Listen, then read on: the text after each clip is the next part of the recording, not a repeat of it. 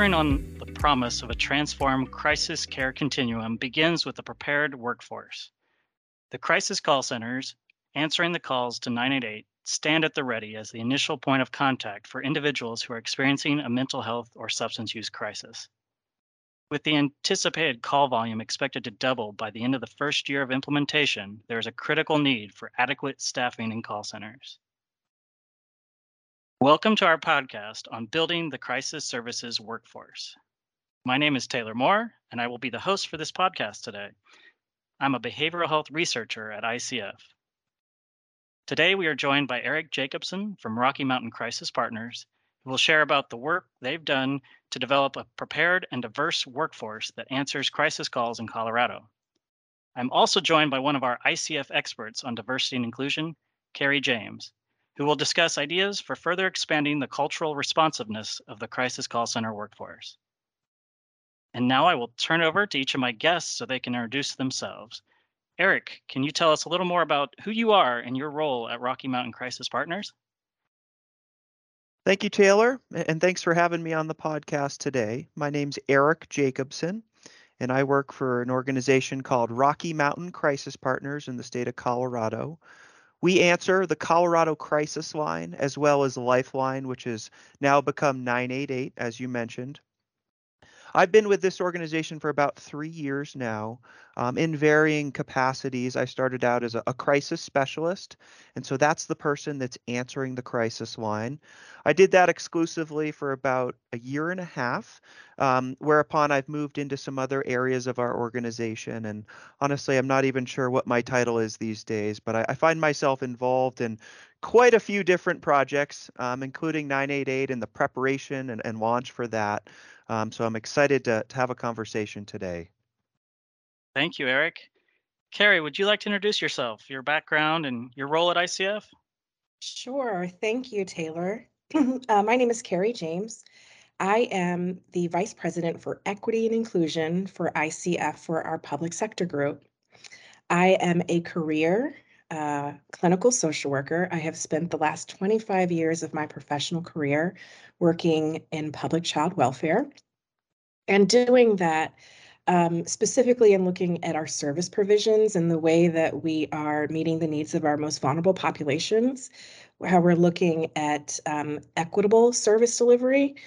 in my current role now with ICF, I am taking you know really all of that work that we've done looking at systems level and helping us as we think about the ways in which we're meeting the needs of our clients across the federal um, structure. As we all know there has been um, a lot of momentum in the past couple of years around advancing our executive order focused on uh, specifically looking at equity in federal government and we are looking at wanting to make sure our practices at ICF, the solutions, the way in which we are partnering with our federal clients, the way that we are designing solutions are being done so uh, with equity in mind, with inclusive practices, and with diverse representation and perspectives.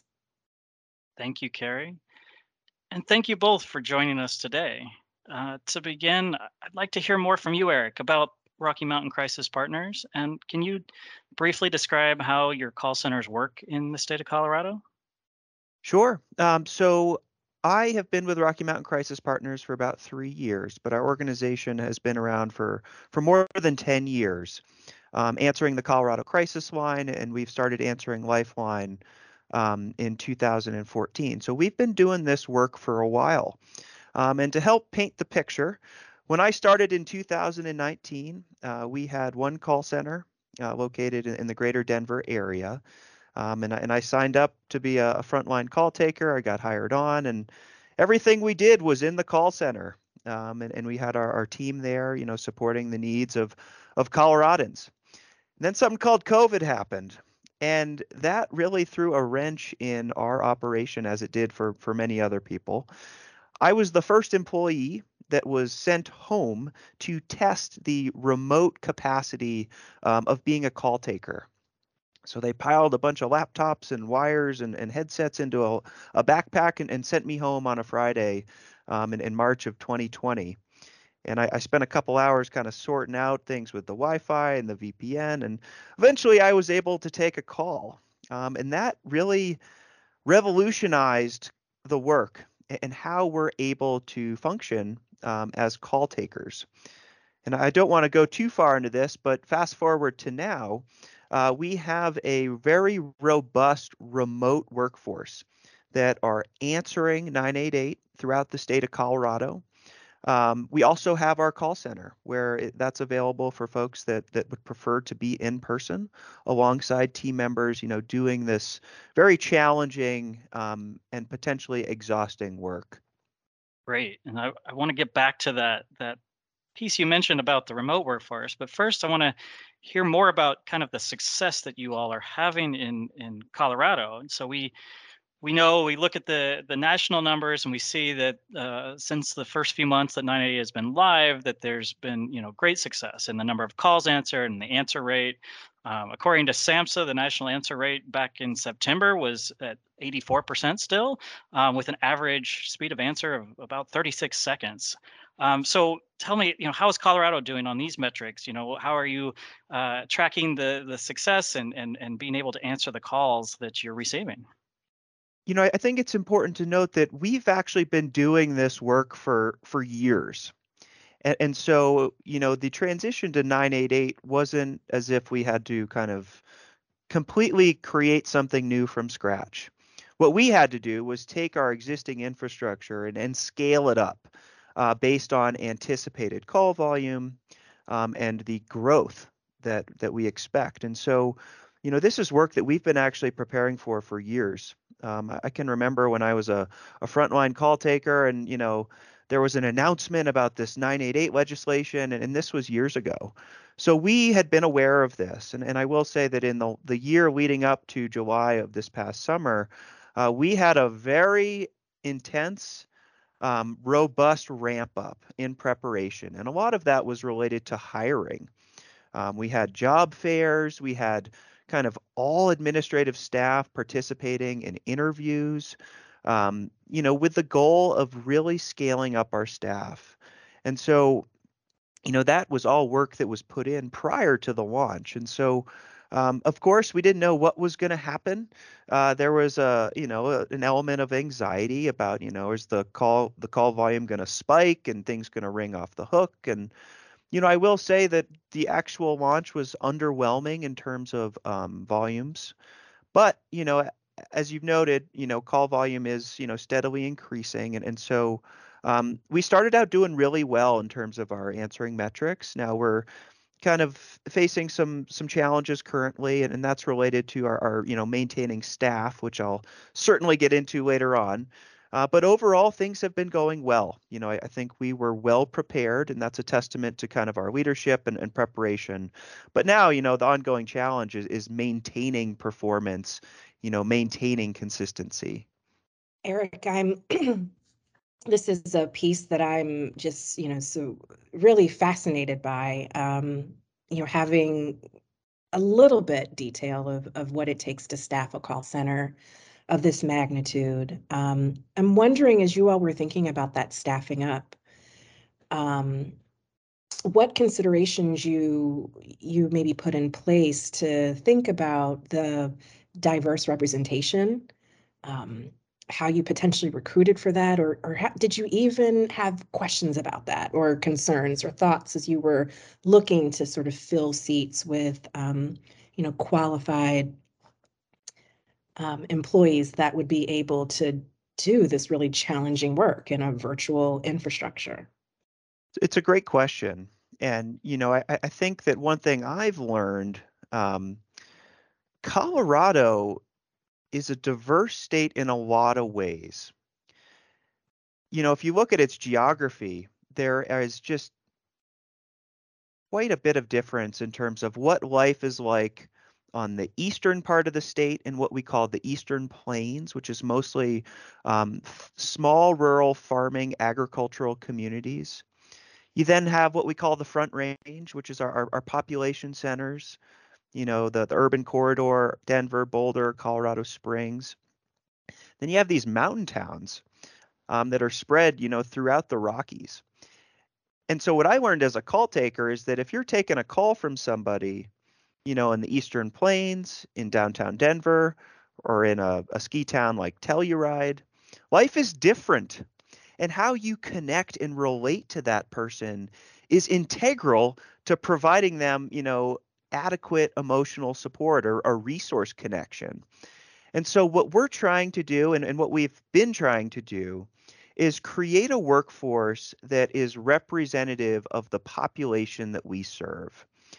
And initially, that was challenging when we were a singular call center that required people to come into the office to answer the phone.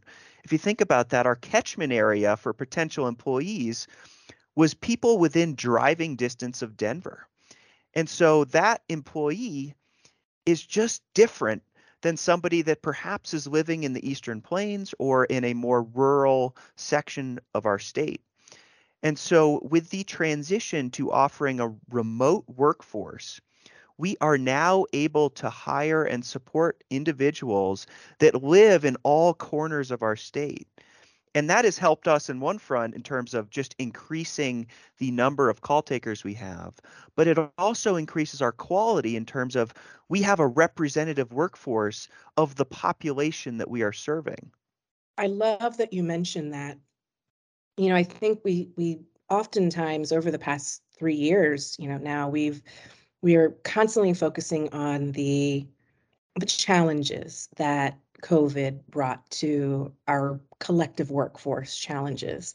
And I don't mean to suggest that there aren't many, but I agree with you. One of the things that we, I think, similarly, I found in our child welfare workforce was, um, you know, kind of leveraging the equity challenge, right? There was a way to ensure that we could reach more um, diverse um, people to enter the workforce. I, I had folks on my team who have, for example, perhaps been remote for over a decade and, you know, said due to COVID, the fact that we're all at home, like I finally feel like, you know, I'm on the same team. You know, I don't feel like the the sort of, you know, outsider.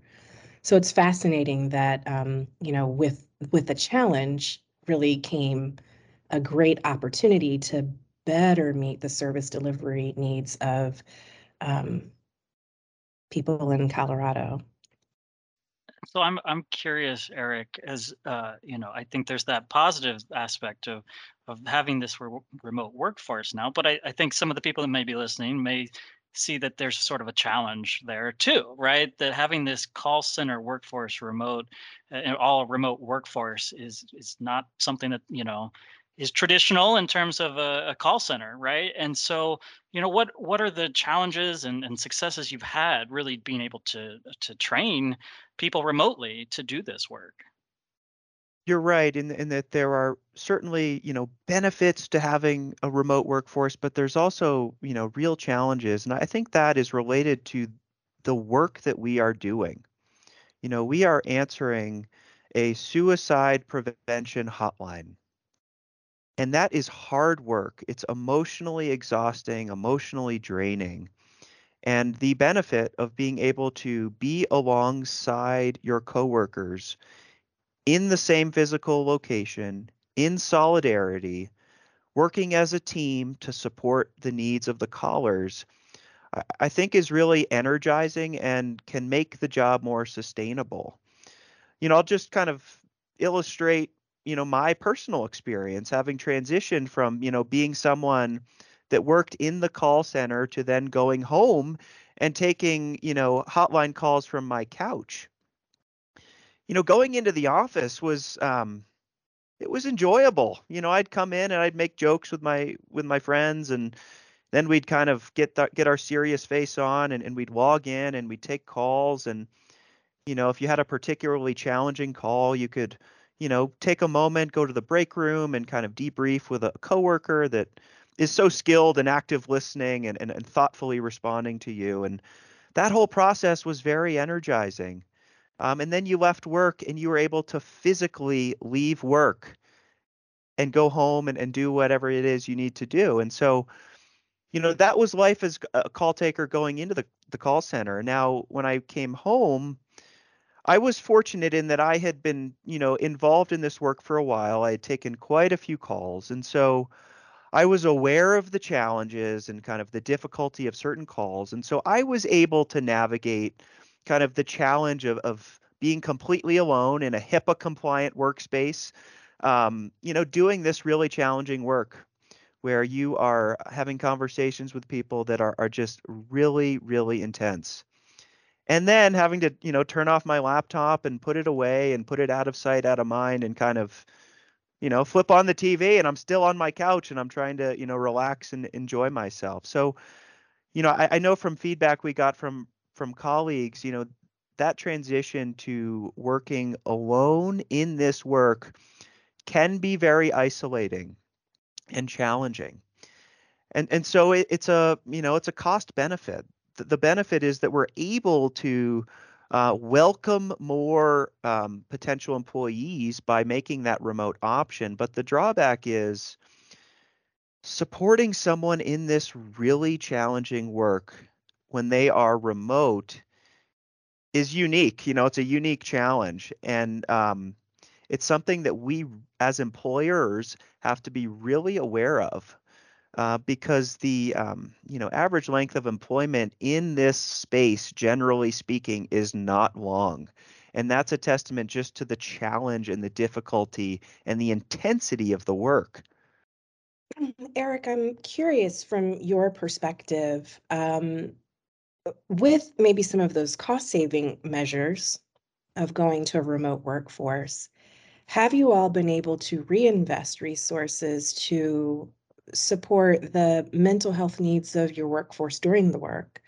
And maybe like a, a second piece to that is from a culturally responsive lens, not just the the lens in, in terms of the way in which you are responding to the callers. Have you all thought about how you're also meeting the need of your workforce with a culturally responsive lens? So I think this is a an ongoing challenge. And I think that part of it is because it's the need of the moment. And let me explain that a little bit further. It's ever since I've been involved in kind of answering a crisis line, and, and prior to working at Rocky Mountain Crisis Partners, I did it as a volunteer in Massachusetts um, for two years. And in those five years, the pace and the demand of calls has been steadily growing. And so the phone is almost always ringing. And the people involved in this work are, you know, well meaning and, and want to contribute and, and support others. And so these are individuals that will at times go above and beyond to grab that phone and make sure that that call is answered. And so, what does that do to the call taker over time? Well, you can feel trapped you can feel as though this phone is never going to stop ringing and I am the only person answering it.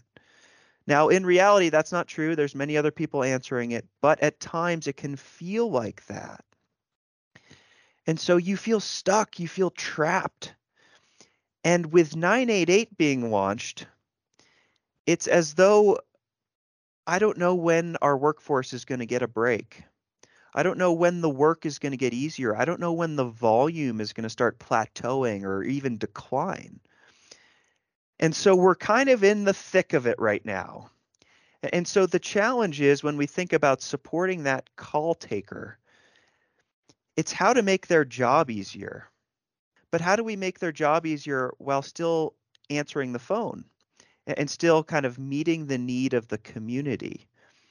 And so I believe that we need to make this job easier by bringing more people into this work. Because if we bring more people into this work, the the workload gets distributed over more individuals and the burden on that individual call taker inevitably will lessen and they will become a little bit more energized and a little bit more able to, you know, go grab that phone when it does ring.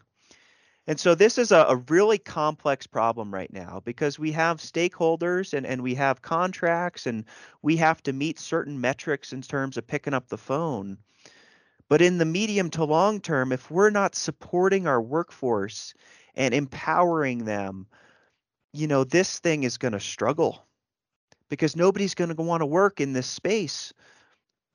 I think that's that's a great I mean that's a great perspective to have and and and so yes like I think right where we can we can we need to we have to support our workforce and make sure that they're uh, feeling support in the work that they do and and and I, I want to hear more about what you're describing as kind of you know expanding the workforce, broadening those who who see themselves as uh, a people who could be answering the call. Um, and and you know, how are you doing that? What what have you found to work in terms of expanding that workforce, reaching out to places to to get people kind of uh, excited about joining the workforce here and being a part of of 988 um, and, and, what are, what maybe are still the the barriers or challenges that that are preventing you from you know even further expanding that workforce? So when i was hired on in 2019 the job was a full-time 40-hour position. And that was my only option. Now that was what i wanted so that was perfect. So i signed on and you know, I answered the crisis line for 40 hours a week. Um, now, the person that wants to answer the crisis line for 40 hours a week, making, you know, not a whole lot of money, is somewhat rare. You have to really want to be there. And we did okay because people wanted to be there. But if you think in terms of scaling up this entire operation at the state level, nationally, we need to widen our catchment area of potential employees. And it needs to go beyond this 40 hour a week people that want to be there. Because there are people that want to be there for perhaps 20 hours a week, or four hours a week, or eight hours a week. And to give an example of kind of how this model potentially works, when I was in Massachusetts at an organization called Samaritans, we were completely staffed by volunteers. And my volunteer shift was once a week on Thursdays from 7 a.m. to 11 a.m. And I was alongside, you know, three or four other fellow volunteers. And we had a pool of volunteers that was in the hundreds. And we were staffing these four hour blocks seven days a week, 365 days a year. And so we were able to do it because you had a, a a large number of individuals that were willing to contribute four hours a week. And so, if you try to extend that thinking to Colorado, there are many people that want to contribute to this work, that, that want to contribute to this space, but they just don't necessarily want to, you know, make it their job and, and contribute 40 hours a week. So, what we need to do, and I think what others, you know, in other states should consider doing is we need to make it easier to contribute to this work. How do you do that? You offer different positions 40 hours, 20 hours, 10 hours a week. You have interns, and, and we've started growing an internship program, which I'm, I'm thrilled about because these are people that, you know, really want to be involved in this work. They want to get experience and they can contribute, you know, eight hours a week, 10 hours a week.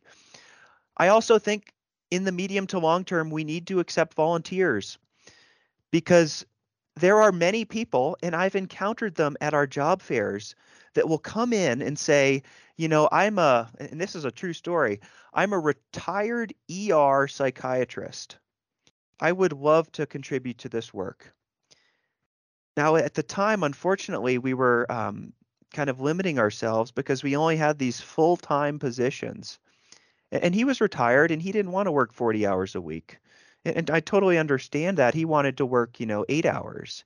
And we weren't able to accommodate him or his expertise because we just had we hadn't set up the infrastructure to welcome in a person like that. And so I think what we need to do is really emphasize building the infrastructure to welcome in anybody who would like to contribute to this space and then train and support them in this work, which will take even more infrastructure but this is kind of an upfront cost to ensure that in the medium to long term, you support a diverse representative workforce that can meet the volume, that can meet the demand that is in our community right now.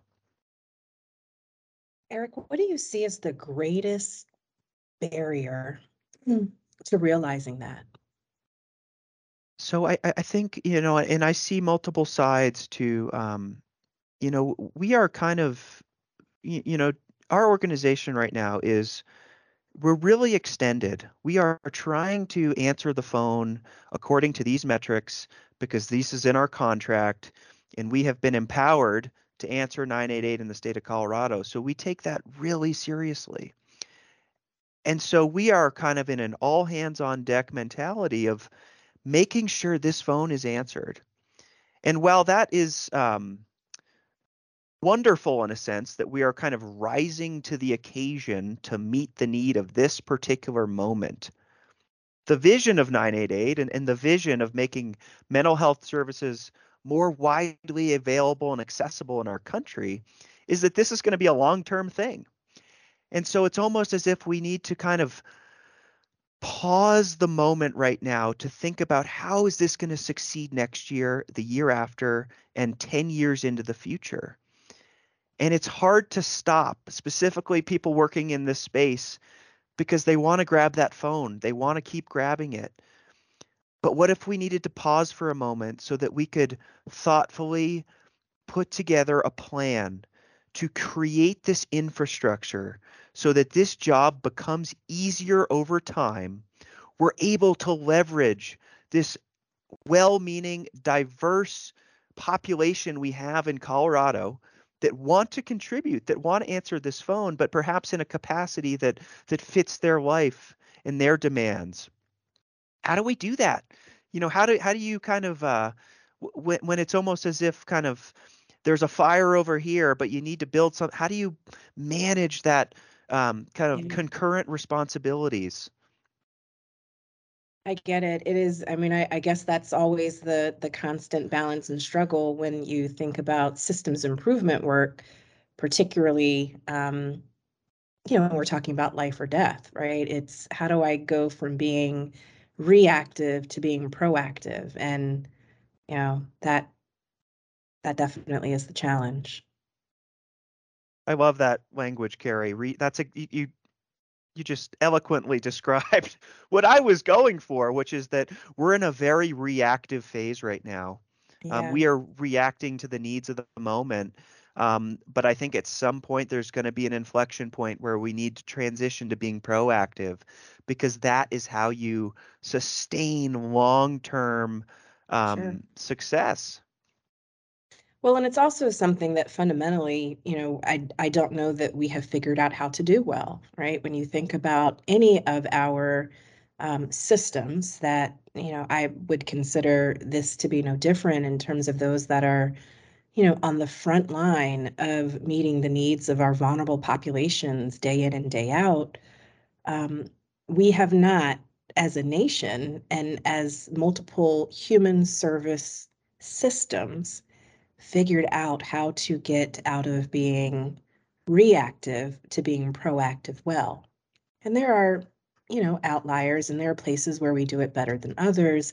But this is um, really a, you know, a challenge that is maybe not just inherent to the workforce that is supporting 988, right? This is really about the human service systems. How do we how do we build infrastructures that allows us to be proactive? How do we, you know, tie together prevention? Um, you know, inevitably, if we were really um, able to effectively leverage supports from multiple systems from partners, um, that call number would drop because people were getting their needs met before that urgent moment of needing to make that call. And that's where you start getting to the proactive and, you know, kind of going further upstream. But I guess we're all trying to figure out what that looks like in a uh, experience where it, it's constantly changing. Kary, something you mentioned, kind of leveraging cross discipline, cross just all the different systems working across different areas and how leveraging kind of that uh, different expertise but different abilities and and, and different um, experiences especially across across the many different social service programs and areas um, um, you know, are there, do you see sort of intersections or opportunities to leverage, especially uh, different lived experience um, in terms of how we, you know, like like Erik's talking about, kind of expand that workforce and that pool of uh, potential helpers, people to to answer the call? I mean, Absolutely. And you know, just sort of, you know, threading the needle of the of the alignment, I think that this is a similar conversation that we're happy having in in in multiple systems. Um, you know, from from child welfare to public health, um, to mental health, it it's the same discussion. And I'm particularly for this work, um, early in my career, I worked um, I'm a clinical social worker by trade. Um, I think I mentioned that. And one of the populations that I, I worked with um, were uh, women um, recovering from substance abuse, right? And um, so specifically women with, um, you know, axis one, axis two disorders, you know, also substance abuse, right? So dual diagnosed. And truthfully, you know, I hadn't worked in the substance abuse um, workforce until this time. I'd been in in you know clinical children and adolescents for much of that time. But so you could almost, in this sense, see um, an an experience where you're able to engage, um, you know, maybe folks who once needed the service, right? That have that are further along in their journey, or family members who have been impacted by um, by their own family members who, you know, were were needing to reach support through 988 or call centers like it. So I think it's incumbent on us to be uh, to not continue to think about the traditional roles as they've been, but to think about how we really elevate um, those who have used services and and and maybe are in different place and how we create space Kary, I completely agree with you. And I think one frustration that our organization has had is that we have a peer line. We have a quite large peer program that is completely staffed by individuals with lived experience with either mental illness or substance use. And that program has been thriving over the last couple of years. If you call the Colorado Crisis Line, which is answered by us, you have the option to select a prompt to opt in to speak with a peer if you'd prefer. You can also speak with a crisis specialist. So you have that option, and you can uh, receive different kind of um, different levels of support based on the um, the line you select and that's wonderful because i totally agree that you know what somebody can provide having lived it themselves is just so invaluable and we should be leveraging that uh, as yeah. a means to support the needs of our community yeah one that is just amazing and fascinating i i mean i'm Colorado never ceases to amaze me in terms of innovation that I have seen come out of Colorado over the past 20 years. So kudos to you all for that. but I love the fact that you do have data. And you know, when when we think about the opportunities to get to being more proactive, data is just a fantastic you know tool that can be used particularly when you're able to say like look at how many people are personally opting out right we could increase or we could improve um, by offering this option or even pilot it right you know maybe we only pilot it on a day and like let's just see where that takes us. Um, could be pretty cool, but I love that that that that just even exists right as an option. You all don't have to build that; it it's there um, to kind of test how you can bring it to to um, greater access through 988. And and honestly, you know, I, I think it's um, I appreciate the kind words about Colorado, and, and I completely agree. You know, I'm I'm not from Colorado. I've only been here three years, but um, I am very impressed with just the um, the buy-in, you know, at all levels of government and, and the funding and the support and the engagement with kind of this incredibly important work that we're doing. Um, I almost feel at times as though kind of the national 988 launch, um, you know, we were Colorado was positioned to kind of run faster than everyone else, but we're having to kind of slow our pace a little bit because, um, you know, things are written into contracts, they're written into legislation, and you almost have to um, kind of adhere to that, even though it might not be the best thing for the callers that are, you know, outreaching us from Colorado. And so, you know, this is where an, a podcast like this is a tremendous opportunity to talk about the work that we are doing in Colorado and the capacity we have and the ability to kind of think creatively and, and meet the need of the moment and then share that with others um, and kind of ring the alarm bell in a sense and, and trying to get the attention of some key decision makers, legislators, et cetera, so that we can make this system better. Because ultimately, I think that's what we're trying to do is, you know, take an existing service that's available and thank goodness it's available, but let's make it better. You know, let's scale it up. Let's make it more accessible um, and, and make it just, um, you know, appreciated and, and well understood amongst our community so that in that moment of crisis, you can just grab the phone and dial 988 and you don't have to remember the 10 digit, you know, lifeline number. Erik, I, could, I couldn't agree more. And I think uh, it, it's just great to hear all of this coming out of Colorado and your perspective on this. Um, and and you know I I'm hopeful that our podcast is able to reach those audiences that you said, um, and so I you know I kind of want to wrap us up here. I feel like we've really covered a lot of ground today, um, and and there's probably more. There's more to talk about. There's more to dig into, and and so you know hopefully we'll get a future opportunity to to come back to you and hear more about how things are going and more successes that you've had in Colorado, um, uh, you know, in the coming months and years, and we'll keep keep this conversation going.